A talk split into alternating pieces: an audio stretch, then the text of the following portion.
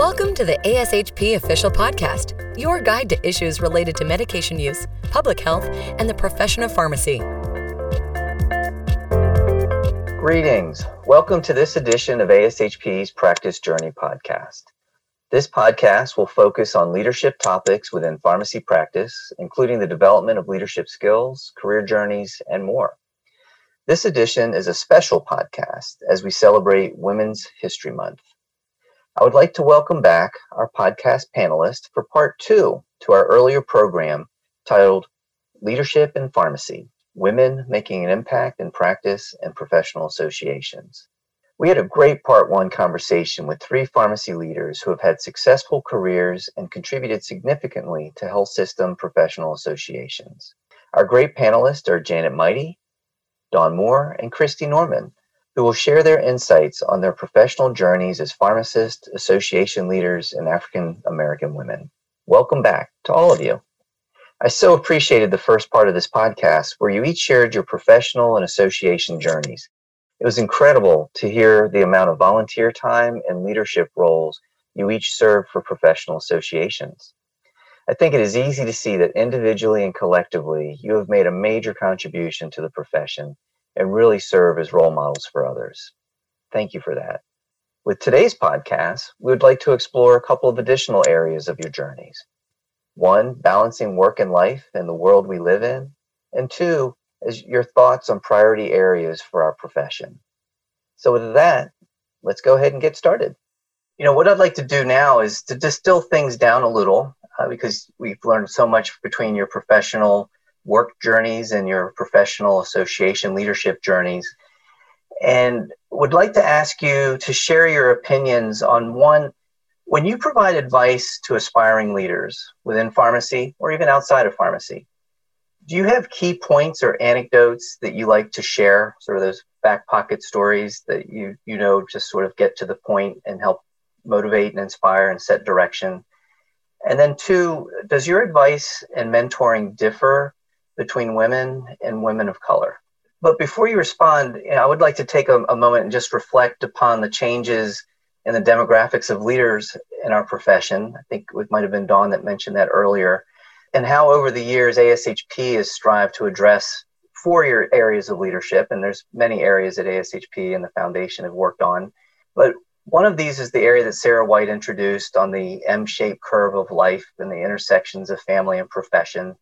You know, the second was also introduced by Sara White on her work on the need to be purposeful and have a purposeful commitment to leadership development of both what she described as big L and little L leadership.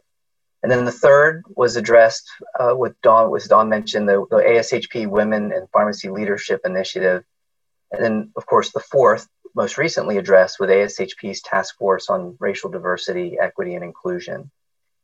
You know, and recognizing that principles of leadership may be universal, but it is also so important to recognize that the leadership that's necessary to build the best possible profession and a practice environment needs to be adaptable and inclusive. So, going back to the, the, the two pointed question that, that I posed a, a couple seconds ago, maybe Christy, if I could ask you to start, you know, when you provide that advice, what are those anecdotes that you provide those that are looking or asking for advice? And does your advice and mentoring differ between women and women of color? Thank you, David. And I believe I'm going to point to Sara White's lesson on the M shaped curve of life um, when it comes to the intersections of family and the profession. And the reason why I'll say that is that, you know, as women, uh, we are often taught that we can have it all if we just work hard. And what I'll offer um, as a counter to that is that we actually can have it all, but not necessarily all at the same time. and so, in that M-shaped curve of life, and recognizing that there may be points in our of our life where we can lean in um, to those professional involvement opportunities with organizations or um, pursue new endeavors we do have to do full on evaluations of whether the timing and circumstances are right. And there are times when our family needs us more. That could be when we are um, taking care of young children. It can be when we're taking care of aging parents. There could be other life circumstances that come to us that we have to take a step back and, and focus on our families and sometimes ourselves even first. And that's all okay. That is all perfectly okay. And the ability to do that um, is actually a reflection of our ability to do those self assessments and think about long term sustainability and should not be deemed as either personal or professional failures when we sometimes have to say, you know what, I just can't do that at this point in time. And so that is a lesson um, that I tell um, anyone in the profession and have to remind myself of all the time. Now, when it comes to women of color, and I have had the opportunity to, to precept students and um, to also interface with young practitioners along the way. And what I offer to them is that we are sometimes our own biggest critics, and that we are looking for and seeking per- perfection in all that we do, sometimes under the false pretense that we have a point to prove, or a glass ceiling to break, or a barrier to overcome. And those do exist, those are real. But in doing so, we have to be able to evaluate ourselves through the same lenses that we evaluate others and give ourselves the grace for growth and learning, as well as making mistakes along the way. And so I like to share that advice with all newer practitioners, particularly women of color, because I do believe that there is a, an increased sense of pressure that we take on personally and professionally, but we have to be sure that we don't add to that pressure um, in our own personal views. Great. Thank you for getting us started on that question, Christy. And now I'd, I'd like to ask Janet if you could provide your perspectives on this. Sure. When I I have many opportunities to interact with, you know, students, residents, and others that that, you know, may be aspiring leaders. And usually I keep my comments pretty, I guess, direct with them. Um, so a few things that I share with them or key, or key points that I share is first, I always tell them to strive to be their best. Um, there are many, many opportunities for us, you know, in this world for education, to gain knowledge, to have different experiences. So that is one thing that I think is key that people should have a drive to, if you're going to do something, do it well. I tell my sons this all the time and then the next thing is to take time to reflect. And the way I think about this is that there are lessons learned in, you know, just about everything we do. So when you're going through life or through different experience, or if you're a student and you have projects and or with the residents, if you have different things that you're working on, or you know, you're on a patient care team and you have um, an experience that happens, whether it's positive or whether it's something that you perceive to be negative, to take time to reflect on it and to understand what happened and to understand how you can improve that situation if it would occur in the future. And then the other thing that, or key point that I stress is that um, you need to evolve. So advances are made every day in science, um, you know, within the profession. And in order for us to stay current, um, we need to evolve.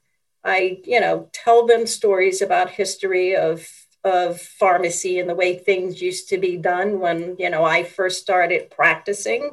And if I had stayed um, in that same mindset or only kept those skills I had at that time, the profession would pass me by. So I think um, that is you know the the need to involve to evolve is something that um, is key to success. I also share with them the importance of mentoring and having um, mentors to help them along the way. So we could go on and on and on, and probably that might be a podcast at another time about mentoring and choosing mentors and those relationships. But I do like to stress to them that that is important for them for development. But you've also asked whether or not the advice and mentoring would differ for women and women of color. And to answer that, I'm going to reflect back on the impact of the ASHP Women in Pharmacy Leadership Initiative, and even more directly, in 2017, there was an ASHP commentary titled Women in Leadership and the Bewildering Glass Ceiling. And in this commentary, it does point out gender bias in the workplace and gives us, you know, a lot of information to reflect on. It talks about the changing demographics within the United States. It talks about the changing demographics within our pharmacy schools and also points out that, you know, even though there's more than 60% of women who are graduating from pharmacy schools, you know, we're absent from leadership roles. So, in talking to women or in, in mentoring women, I think it's important for them to know the history, to understand the current environment, because that's the only way we're going to overcome barriers. So I think my conversations, well, I think our conversations um, change dependent on not just whether it's a woman or woman of color, but I think as we interact more with aspiring leaders, we tend to have more of a connection with them and are able to help them sort of understand or provide them information that would be important to them based on their situation, some of the challenges that they might be facing, their desires of where they want to go in the future. So that would be the information that I would share. Oh, no, thank you for that perspective, Janet and, and not to sound cliche, but I think to paraphrase is, you know, to gain knowledge helps find truth, and through knowledge helps to build power to drive change. So, thank you for, for pointing that out. So, Dawn, uh, how about you next? Yes, such great information um, shared by Christy and, and Janet for sure. Just to add on to kind of what Christy had spoken about in regards to the M shaped curve of life and advice given there. Please know that there are things that you can do to assist yourself in order to avoid being overwhelmed and remaining active because you know it was brought up that you know there are points and times where you have other demands in your life that may um, not able you or allow you to um, to have certain roles or to participate at a level that you desire. But it's important that, you know, we think about seeking help you know whether you know and, and especially when it comes to your family life too you know whether you need before or after school care for kids or you develop a network of people or family members who can help you when it comes to managing the home it's perfectly okay to, to do this to ask for that help or maybe you need help with domestic types of duties, such as cleaning your house, cooking, and doing laundry. You know, hire someone to help you with these responsibilities because, you know, y- your worlds can become overwhelming. You can think about you know, working more efficiently. And with the pandemic, you know, it definitely has taught us, or there's been a greater acceptance of virtual work. And with new models of staffing and care, this could really be advantageous as you could be saving that drive time to and from work. And those with flexibility to customize their schedules, you know, make sure you reserve time on your calendar for certain work related items that you may need to spend more time on instead of um, when you can doing work instead of committing so much time outside of work on an average work day, you know, if possible. Another point is around delegation, you know, delegating your task accordingly. And this is usually easier said than done for many. So, the importance of delegating, because a lot of times we get so trapped into just taking on everything. But, you know, these are practical solutions to help us navigate all of this work that we have in front of us when we look at when we evaluate the curve and how much time we have and what our priorities are. Another point I would like to, to, to bring out, you know, when we talk about the women in pharmacy leadership, you know, um, I think Janet was bringing out some of this information too, but there are some articles which reference the outperformance of female executives when compared to their male counterparts. So I say this because don't underestimate females for key roles or any role be open and flexible to workplace dynamics. As with more women in the profession, you know, you may need to offer more flexible scheduling or have more job sharing opportunities. And be careful not to assume that because a female has a family or appears to have enough on her plate that she isn't interested in a path of leadership. Women, please don't feel that you're restricted to being what they, you know, sometimes can title as a little L when you don't have an official leadership title, because as um, temporary points in your life don't define your abilities to do other things, and more specifically, to reach for higher roles. And there is a misconception that aspiring women leaders are looking for shortcuts or handouts. That's not true. However, we need to offer the right amount of support so that their opportunities can be glass ceilings to shatter versus a glass cliff to fall off of. Now that's important to keep in mind, especially you know when we're evaluating job opportunities. We need to make sure we understand the support available to help make you successful in that role. So that's you know some those are some of the pearls from a women in pharmacy leadership standpoint. Now, when it comes to racial diversity, equity, and inclusion, again, very sensitive topic for many to discuss, but it is important that you um, are conscious of your leadership in this area. I know many feel that they treat everyone the same and it's not a problem. Everything is equal. However, equal or equality does not always mean fair or equity. Again, so because it's equal doesn't mean it's fair or equitable. This is why, you know, when we talk about diversity, equity, and inclusion, um, equity is important. That's very important. So I'm not ever suggesting special treatment. I'm suggesting that we meet people where they are. Now, everyone is not the same or at the same starting point or have the same resources. You know, I've re- received feedback from some of my leaders saying, Well, I don't see color.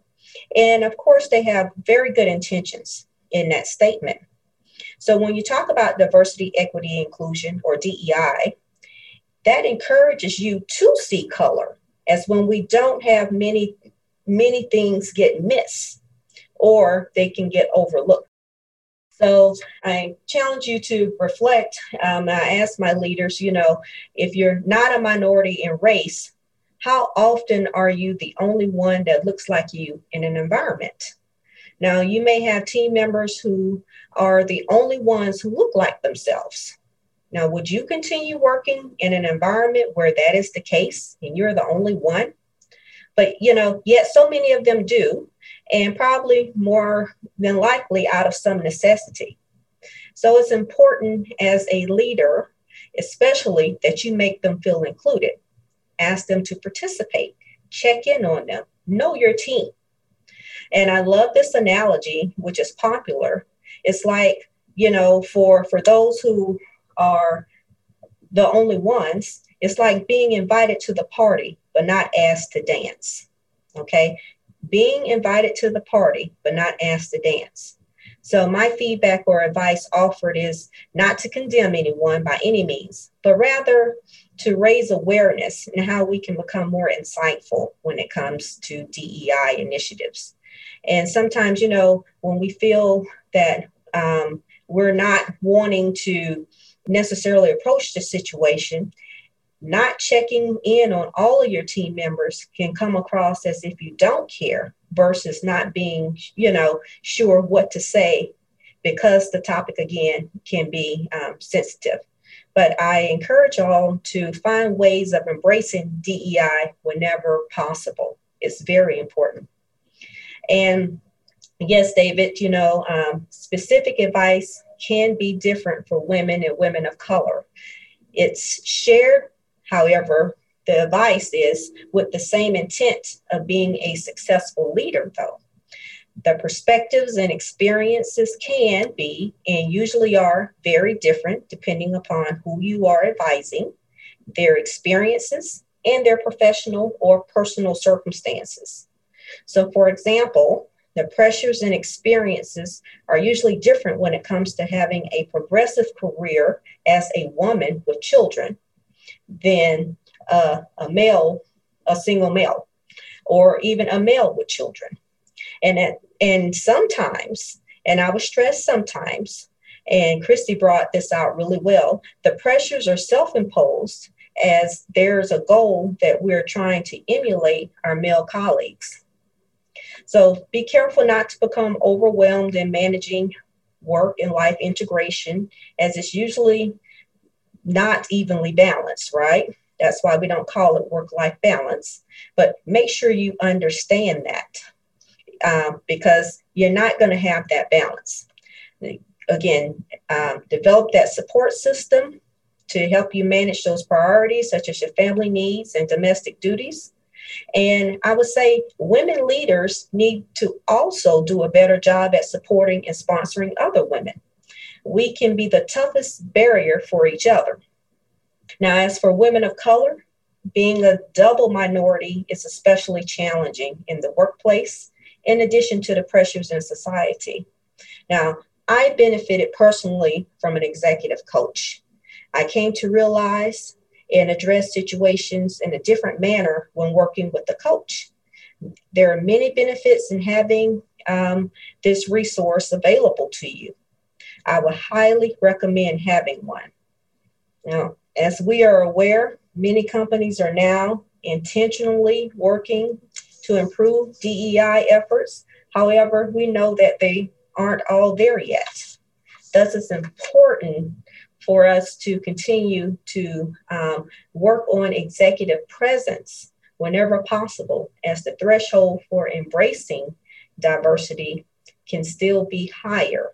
Nonetheless, it's not impossible. So, those are just a few pearls that I would add to what's been said um, by Christy and, and Janet. Oh, great. Thank you, Dawn, for that so much.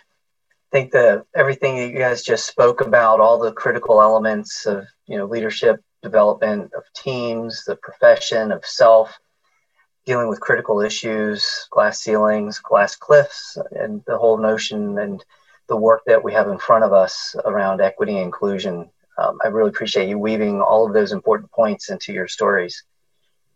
Well, as we round round out this podcast, I have one more question. I mean, we've today spoken a lot about your personal leadership roles, your perspectives on the importance of volunteering and contributing to professional associations, as well as all those events that make up the leadership experience itself.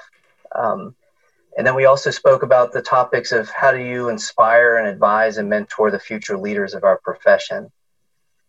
So, for our last question today, I'm going to put you in a little bit of a tough spot because I like to take a moment and ask each of you what is your leadership imperative for pharmacy practice in the profession? As I mentioned, I know this is a tough question to ask you to just pick one, but I'm excited to hear how your responses will be similar or different. And I also think this will be a great to listen to as the continued call to action for all of those in leadership roles, whether big L or little l, and for those contemplating their personal missions in the leadership journey. Jan, if I could ask you to go ahead and pick that one. Wow, this is a great question, David. So, as I think back and also reflect on our discussion today, I mean, I've learned a lot from my colleagues, Dawn and Christy. I think a lot has been accomplished over the years, but on the other hand, I think a lot has not been accomplished. So if we go back and think about September of 2005, when the task force was commissioned on pharmacies changing demographics, and then think about where we are today. So 2021, but 2020, there was a task force for diversity, equity, and inclusion so, over the past year, definitely, I mean, we've all seen that diversity, injustices, equality have taken the spotlight. I think what we need to do um, as leaders or as a profession now is act on the diversity, equity, and inclusion recommendations and I feel strongly about this because I think back when we were first introduced the pharmacy practice model initiative, which is now practice the practice advancement initiative. We took a lot of time. We focused on the profession. We focused on people. We focused on many, many aspects that are needed to advance the profession. And now I'm thinking, you know, we are the individuals leading the change for the profession. So unless we address diversity, equity, and inclusion, I fear that we will not be successful in advancing the profession there is, and I go back to again the commentary from 2017 that was in AJHP. And there's a statement in there that says increased diversity is needed to combat homogeneity of ideas. So it's a big task ahead of us to address the DEI concerns that are um, current today. It's hard to believe that in 25, um, the whole idea of the changing of the demographics was introduced to us. We knew there were going to be changes. We knew, again, the US population was changing. We knew, um, you know, a lot of that information that has already been provided to us, and we've already talked about earlier during the podcast. Uh, but still, here we are in 2021 talking about the same things again. So I think it's time for us to act and sort of address some of the, what I would consider um, some of the basics with individuals, since we are the people that are leading the charge for the, the future of the profession of pharmacy, we need to fix some things in order to be successful. Thank you, Janet. Pretty weighty selection of an imperative that's sitting in front of us, and I think it's fully recognized. So thank you for that. Dawn, how about yourself? Okay, I agree with Janice. Janet that you know identifying one is can be tough. I would say mine would involve pharmacy's role in decreasing health disparities. If we could have pharmacists recognized and compensated as providers with pres- prescribing privileges, there could be greater outreach in helping our underserved populations. So, addressing and correcting health disparities is definitely near and dear to me. And I recognize that this is definitely a journey and won't happen quickly. This will take both big L and little l, along with the support of many other stakeholders to accomplish this endeavor. Now, there's been incremental progress made in several states, however, not enough to show significant movement for considerable change. So my pharmacists are, you know, one of the most accessible healthcare practitioners. So our visibility in, is increasing in so many practice settings. And with this, we can help create the change that's needed involving health disparities. So somewhat related to, you know, um, the DEI efforts, because that's disparities, you know, until we fix or and address DEI initiatives and challenges, you know, disparities will exist. So um, I, I would love to see our profession take on the improvement of health disparities, if and all possible. And this may, of course, have to be done in an incremental fashion, but is one that's, you know, very important for the health of our, our nation. Thanks, Dawn. So, Christy, that brings up uh, for you for the next challenge. It's uh, two great pieces of advice and perspectives. So, Christy, how would you uh, like to bring us home for the podcast? Absolutely. And, and I'll close out the podcast by saying that this past year has presented a potentially once, from my perspective, lifetime opportunity um, for us as a profession and the reason why I say that is because we've had a once in a lifetime pandemic. And what I've seen happen is a renewed sense of confidence in the pharmacist and perhaps newfound understanding of the contributions we make to patient care that may not have been there before or certainly not understood um, by the community. Um, I say that because we were looked at very early on in the pandemic to come up with creative ways to, to deliver therapies to patients, um, to navigate uh, the FDA's emergency use, use authorizations uh, for various therapeutics. And then many of us have been involved with rolling out vaccination efforts across the country, um, not just in community pharmacies, but also in large health systems.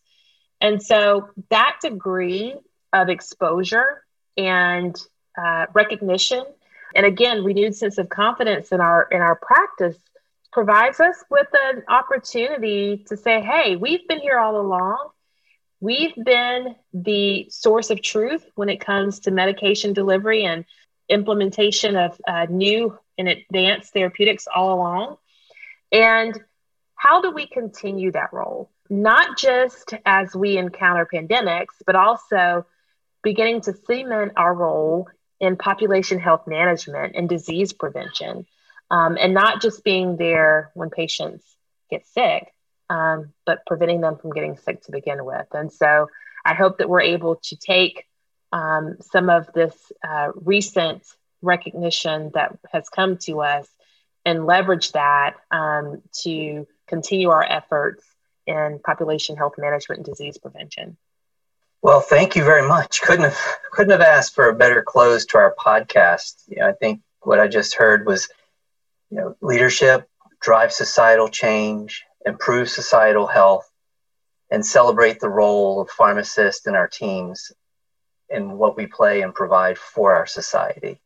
So again, I want to thank you so much for today's podcast. I've thoroughly enjoyed being part of this conversation it's been so rich in stories. It's been so rich in life pearls. It's been so rich in professional leadership advice. So, again, thank you. And for all of you out there, that is all the time we have today. And I want to thank Janet, Dawn, and Christy for joining us today. And most importantly, thank the three of you for the leadership and service you have provided for our profession. Thank you for listening to ASHP Official, the voice of pharmacists advancing healthcare. Be sure to visit ashp.org forward slash podcast to discover more great episodes, access show notes, and download the episode transcript. If you loved the episode and want to hear more, be sure to subscribe, rate, or leave a review. Join us next time on ASHP Official.